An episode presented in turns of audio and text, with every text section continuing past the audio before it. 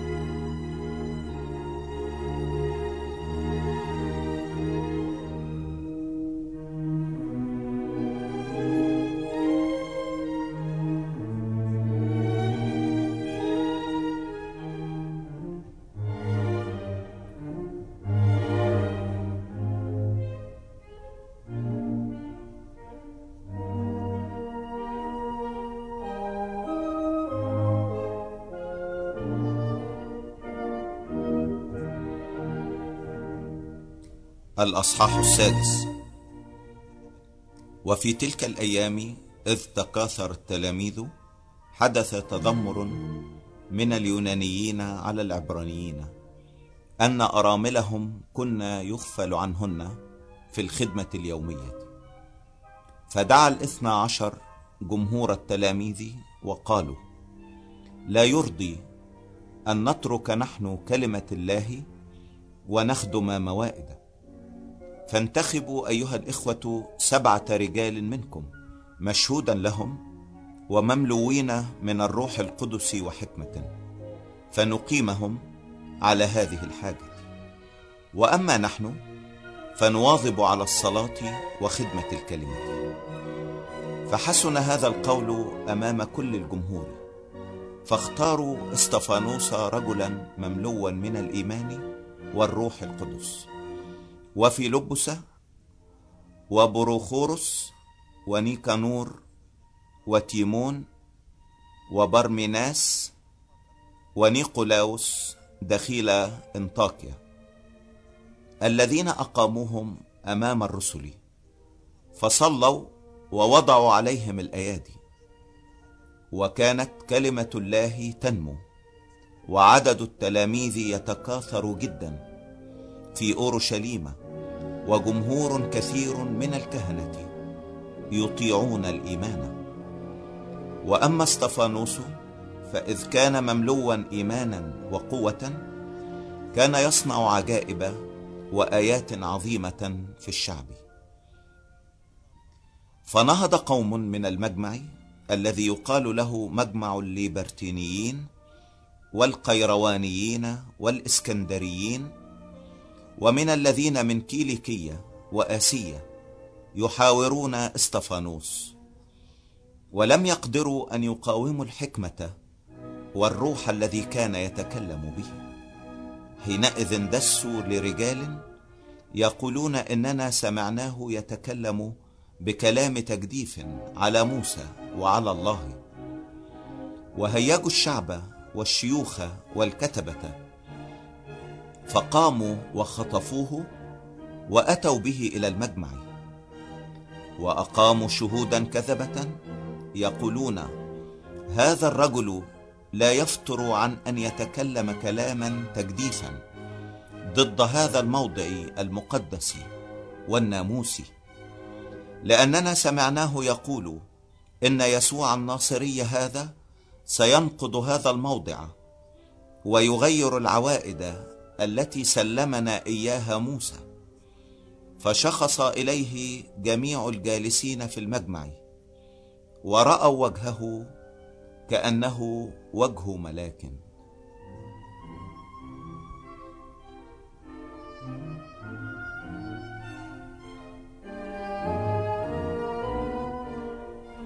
الأصحاح السابع. فقال رئيس الكهنة أترى هذه الأمور هكذا هي؟ فقال أيها الرجال الإخوة والآباء اسمعوا. ظهر إله المجد لأبينا إبراهيم وهو فيما بين النهرين قبلما سكن في حران وقال له اخرج من أرضك ومن عشيرتك وهلم إلى الأرض التي أريك. فخرج حينئذ من أرض الكلدانيين وسكن في حران ومن هناك نقله بعدما مات أبوه إلى هذه الأرض التي أنتم الآن ساكنون فيها. ولم يعطه فيها ميراثا ولا وطأة قدم ولكن وعد أن يعطيها ملكا له ولنسله من بعده. ولم يكن له بعد ولد. وتكلم الله هكذا أن يكون نسله متغربا في أرض غريبة فيستعبدوه ويسيء إليه أربعمائة سنة. والأمة التي يستعبدون لها سأدينها أنا يقول الله. وبعد ذلك يخرجون ويعبدونني في هذا المكان. وأعطاه عهد الختان وهكذا ولد إسحاق وختنه في اليوم الثامن. وإسحاق ولد يعقوب ويعقوب ولد رؤساء الآباء الاثني عشر. ورؤساء الآباء حسدوا يوسف وباعوه إلى مصر. وكان الله معه وأنقذه من جميع ضيقاته. وأعطاه نعمة وحكمة أمام فرعون ملك مصر. فأقامه مدبرا على مصر وعلى كل بيته. ثم أتى جوع على كل أرض مصر وكنعان. وضيق عظيم. فكان آباؤنا لا يجدون قوتا. ولما سمع يعقوب أن في مصر قمحا أرسل آباءنا أول مرة. وفي المرة الثانية استعرف يوسف إلى إخوته واستعلنت عشيرة يوسف لفرعون فأرسل يوسف واستدعى أباه يعقوب وجميع عشيرته خمسة وسبعين نفسا. فنزل يعقوب إلى مصر ومات هو وآباؤنا ونقلوا إلى شكيم ووضعوا في القبر الذي اشتراه إبراهيم بثمن فضة من بني حمورة أبي شكيم وكما كان يقرب وقت الموعد الذي أقسم الله عليه لإبراهيم كان ينمو الشعب ويكثر في مصر إلى أن قام ملك آخر لم يكن يعرف يوسف. فاحتال هذا على جنسنا وأساء إلى آبائنا. حتى جعلوا أطفالهم منبوذين لكي لا يعيشوا. وفي ذلك الوقت ولد موسى وكان جميلا جدا. فربي هذا ثلاثة أشهر في بيت أبيه. ولما نبذ اتخذته ابنة فرعون وربته لنفسها ابنا. فتهذب موسى بكل حكمة المصريين وكان مقتدرا في الأقوال والأعمال. ولما كملت له مدة أربعين سنة خطر على باله أن يفتقد إخوته بني إسرائيل. وإذ رأى واحدا مظلوما حام عنه وأنصف المغلوب إذ قتل المصري. فظن أن إخوته يفهمون أن الله على يده يعطيهم نجاة. وأما هم فلم يفهموا. وفي اليوم الثاني ظهر لهم وهم يتخاصمون فساقهم إلى السلامة قائلا أيها الرجال أنتم إخوة لماذا تظلمون بعضكم بعضا؟ فالذي كان يظلم قريبه دفعه قائلا من أقامك رئيسا وقاضيا علينا؟ أتريد أن تقتلني كما قتلت أمس المصرية؟ فهرب موسى بسبب هذه الكلمة وصار غريبا في أرض مديان حيث ولد ابنين. ولما كملت أربعون سنة ظهر له ملاك الرب في برية جبل سيناء في لهيب نار عليقة. فلما رأى موسى ذلك تعجب من المنظر. وفيما هو يتقدم ليتطلع صار إليه صوت الرب. أنا إله آبائك إله إبراهيم وإله إسحاق وإله يعقوب. فارتعد موسى ولم يكسر أن يتطلع. فقال له الرب اخلع نعل رجليك لأن الموضع الذي أنت واقف عليه أرض مقدسة.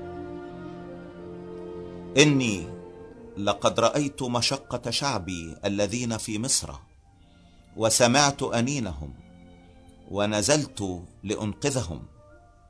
فهلم الآن أرسلك إلى مصر.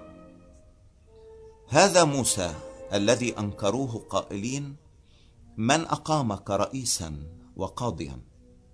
هذا أرسله الله رئيسا وفاديا بيد الملاك الذي ظهر له في العليقة. هذا أخرجهم صانعا عجائب وآيات في أرض مصر وفي البحر الأحمر وفي البرية أربعين سنة. هذا هو موسى الذي قال لبني إسرائيل نبيا مثلي سيقيم لكم الرب إلهكم من إخوتكم له تسمعون. هذا هو الذي كان في الكنيسة في البرية مع الملاك الذي كان يكلمه في جبل سيناء ومع آبائنا الذي قبل أقوالا حية ليعطينا إياها. الذي لم يشأ آباؤنا أن يكونوا طائعين له بل دفعوه ورجعوا بقلوبهم إلى مصر. قائلين لهارون اعمل لنا آلهة تتقدم أمامنا. لأن هذا موسى الذي أخرجنا من أرض مصر لا نعلم ماذا أصابه. فعملوا عجلا في تلك الأيام وأصعدوا ذبيحة للصنم. وفرحوا بأعمال أيديهم. فرجع الله وأسلمهم ليعبدوا جند السماء كما هو مكتوب في كتاب الأنبياء. هل قربتم لي ذبائح وقرابين أربعين سنة في البرية يا بيت إسرائيل؟ بل حملتم خيمة ملوك ونجم إلهكم رمفانا. التماثيل التي صنعتموها لتسجدوا لها فأنقلكم إلى ما وراء بابل.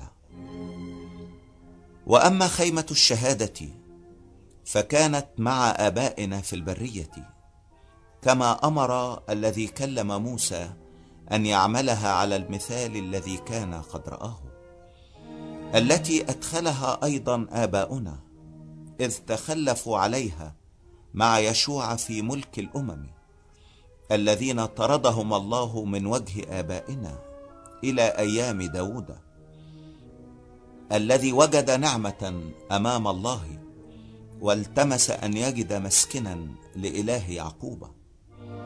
ولكن سليمان بنى له بيتا لكن العلي لا يسكن في هياكل مصنوعات الأيادي. كما يقول النبي السماء كرسي لي والأرض موطئ لقدمي.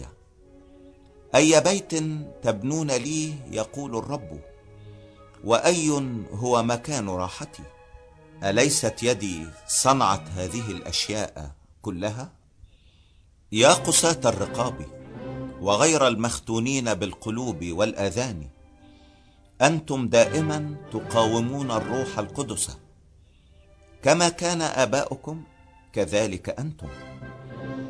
أي الأنبياء لم يضطهده آباؤكم؟ وقد قتلوا الذين سبقوا فأنبأوا بمجيء البار. الذي أنتم الآن صرتم مسلميه وقاتليه. الذين أخذتم الناموس بترتيب ملائكة ولم تحفظوه. فلما سمعوا هذا حنقوا بقلوبهم وصروا بأسنانهم عليه. وأما هو فشخص إلى السماء وهو ممتلئ من الروح القدس. فرأى مجد الله ويسوع قائما عن يمين الله. فقال ها أنا أنظر السماوات مفتوحة وابن الإنسان قائما عن يمين الله. فصاحوا بصوت عظيم وسدوا آذانهم. وهجموا عليه بنفس واحدة. وأخرجوه خارج المدينة ورجموه. والشهود خلعوا ثيابهم عند رجلي شاب يقال له شاول فكانوا يرجمون اسطفانوس وهو يدعو ويقول أيها الرب يسوع اقبل روحي. ثم جثى على ركبتيه. وصرخ بصوت عظيم. يا رب لا تقم لهم هذه الخطية. وإذ قال هذا رقد وكان شاول راضيا بقتله.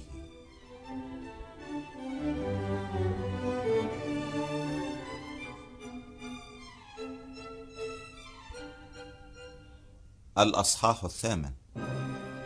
وحدث في ذلك اليوم اضطهاد عظيم على الكنيسة التي في أورشليم فتشتت الجميع في كور اليهودية والسامرة ما عدا الرسل. وحمل رجال أتقياء استفانوس وعملوا عليه مناحة عظيمة.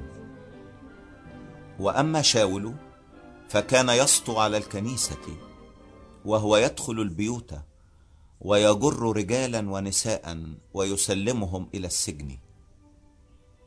فالذين تشتتوا جالوا مبشرين بالكلمة.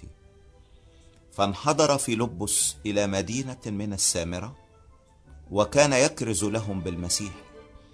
وكان الجموع يصغون بنفس واحدة إلى ما يقوله فيلبس عند استماعهم ونظرهم الآيات التي صنعها. لأن كثيرين من الذين بهم أرواح نجسة كانت تخرج صارخة بصوت عظيم. وكثيرون من المفلوجين والعرج شفوا فكان فرح عظيم في تلك المدينة. وكان قبلا في المدينة رجل اسمه سيمون يستعمل السحر ويدهش شعب السامرة قائلا إنه شيء عظيم. وكان الجميع يتبعونه من الصغير إلى الكبير. قائلين هذا هو قوة الله العظيمة. وكانوا يتبعونه لكونهم قد اندهشوا زمانا طويلا بسحره. ولكن لما صدقوا في لبسه وهو يبشر بالأمور المختصة بملكوت الله وباسم يسوع المسيح اعتمدوا رجالا ونساء. وسيمون أيضا نفسه آمن. ولما اعتمد كان يلازم في لبس وإذ رأى آيات وقوات عظيمة تجرى اندهش. ولما سمع الرسل الذين في أورشليم أن السامرة قد قبلت كلمة الله أرسلوا إليهم بطرس ويوحنا. اللذين لما نزل صليا لأجلهم لكي يقبلوا الروح القدس لأنه لم يكن قد حل بعد على أحد منهم غير أنهم كانوا معتمدين باسم الرب يسوع. حينئذ وضع الأيادي عليهم فقبلوا الروح القدس ولما رأى سيمون أنه بوضع أيدي الرسل يعطى الروح القدس قدم لهما دراهم قائلا أعطياني أنا أيضا هذا السلطان. حتى أي من وضعت عليه يدي يقبل الروح القدس.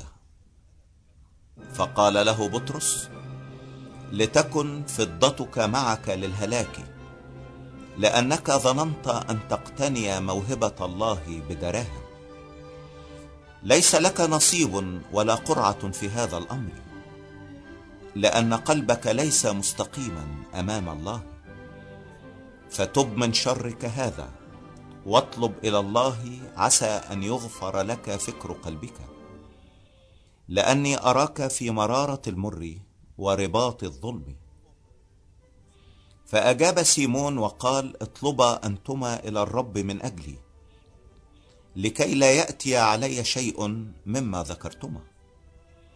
ثم إنهما بعدما شهدا وتكلما بكلمة الرب رجعا إلى أورشليم وبشرا قرى كثيرة للسامريين. ثم إن ملاك الرب كلم في لبس قائلا قم واذهب نحو الجنوب على الطريق المنحدرة من أورشليم إلى غزة التي هي برية. فقام وذهب. وإذا رجل حبشي خصي وزير لكنداك ملكة الحبشة كان على جميع خزائنها فهذا كان قد جاء إلى أورشليم ليسجد وكان راجعا وجالسا على مركبته وهو يقرأ النبي إشعياء. فقال الروح لفيلبس تقدم. ورافق هذه المركبة. فبادر إليه فيلبس وسمعه يقرأ النبي إشعياء. فقال ألعلك تفهم ما أنت تقرأ؟ فقال كيف يمكنني إن لم يرشدني أحد؟ وطلب إلى فيلبس أن يصعد ويجلس معه.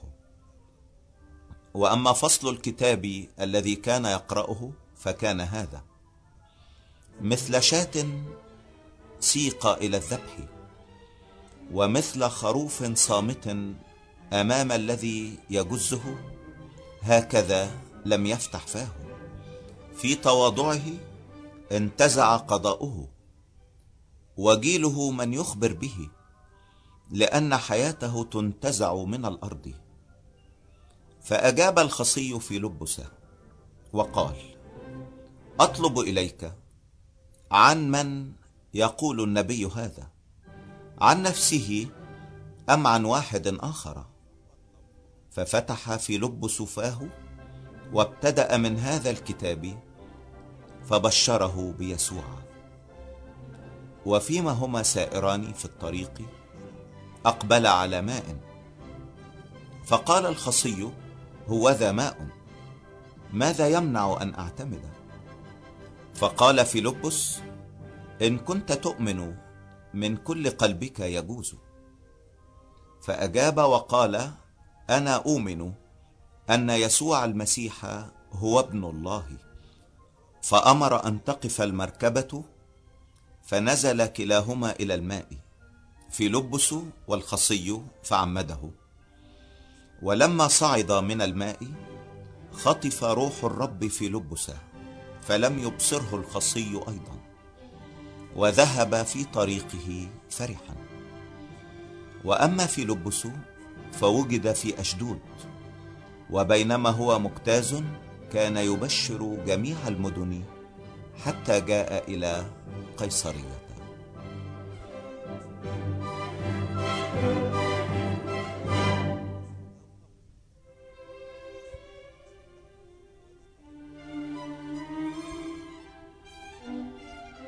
الأصحاح التاسع. أما شاول فكان لم يزل ينفث تهددا وقتلا على تلاميذ الرب. فتقدم إلى رئيس الكهنة وطلب منه رسائل إلى دمشق إلى الجماعات حتى إذا وجد اناسا من الطريق رجالا أو نساء يسوقهم موثقين إلى أورشليم. وفي ذهابه حدث أنه اقترب إلى دمشق فبغتة أبرق حوله نور من السماء فسقط على الأرض وسمع صوتا قائلا له شاول شاول لماذا تضطهدني؟ فقال من أنت يا سيد؟ فقال الرب أنا يسوع الذي أنت تضطهده صعب عليك أن ترفس منافسك فقال وهو مرتعد ومتحير يا رب ماذا تريد أن أفعل؟ فقال له الرب قم وادخل المدينة فيقال لك ماذا ينبغي أن تفعل. وأما الرجال المسافرون معه فوقفوا صامتين يسمعون الصوت ولا ينظرون احدا. فنهض شاول عن الأرض وكان وهو مفتوح العينين لا يبصر أحدا. فاقتادوه بيده وأدخلوه إلى دمشق وكان ثلاثة أيام لا يبصر فلم يأكل ولم يشرب. وكان في دمشق تلميذ اسمه حنانية. فقال له الرب في رؤيا يا حنانية فقال ها أنا ذا يا رب. فقال له الرب قم واذهب إلى الزقاق الذي يقال له المستقيم. واطلب في بيت يهوذا رجلا طرسوسيا اسمه شاول لأنه هو ذا يصلي. وقد رأى في رؤيا رجلا اسمه حنانية داخلا وواضعا يده عليه لكي يبصر. فأجاب حنانية يا رب قد سمعت من كثيرين عن هذا الرجل. كم من الشرور فعل بقديسيك في أورشليم. وها هنا له سلطان من قبل رؤساء الكهنة أن يوثق جميع الذين يدعون باسمك. فقال له الرب اذهب لأن هذا لي إناء مختار ليحمل اسمي أمام أمم وملوك وبني إسرائيل. لأني سأريه كم ينبغي أن يتألم من أجل اسمي. فمضى حنانية ودخل البيت ووضع عليه يديه وقال أيها الأخ شاول قد أرسلني الرب يسوع الذي ظهر لك في الطريق الذي جئت فيه. لكي تبصر وتمتلئ من الروح القدس.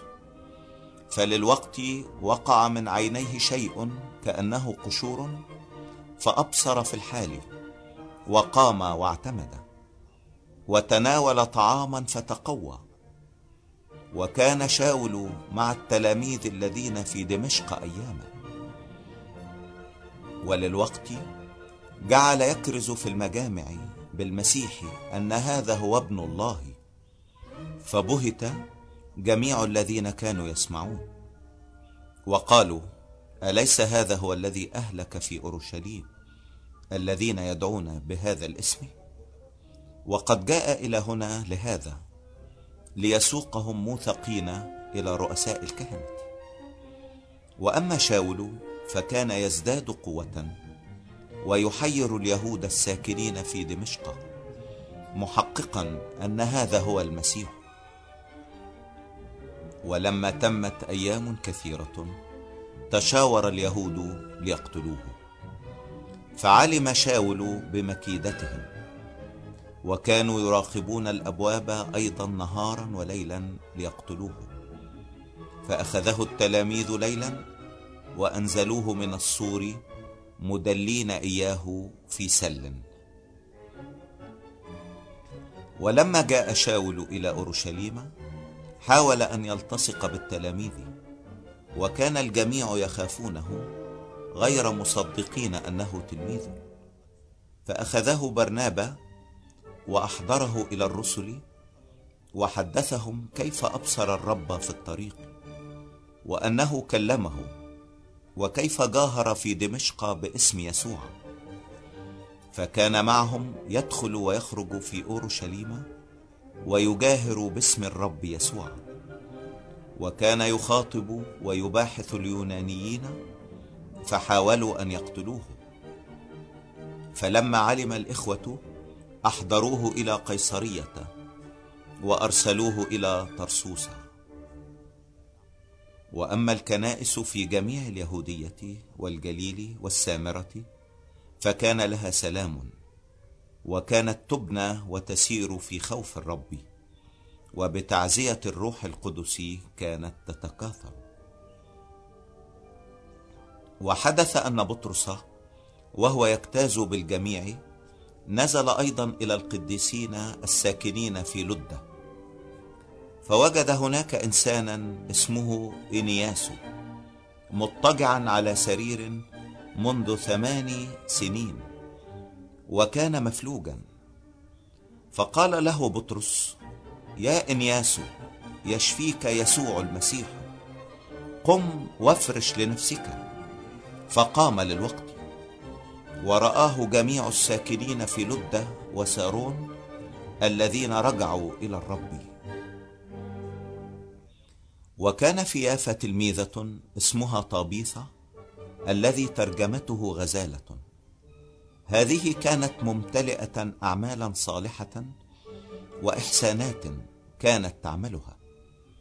وحدث في تلك الأيام أنها مرضت وماتت. فغسلوها ووضعوها في علية. وإذ كانت لدة قريبة من يافا وسمع التلاميذ أن بطرس فيها أرسلوا رجلين يطلبان إليه أن لا يتوانى عن أن يجتاز إليهم. فقام بطرس وجاء معهما. فلما وصل صعدوا به إلى العلية فوقفت لديه جميع الأرامل يبكين ويرين أقمصة وثيابا مما كانت تعمل غزالة وهي معهن. فأخرج بطرس الجميع خارجا وجثى على ركبتيه وصلى ثم التفت إلى الجسد وقال يا طبيثة قومي.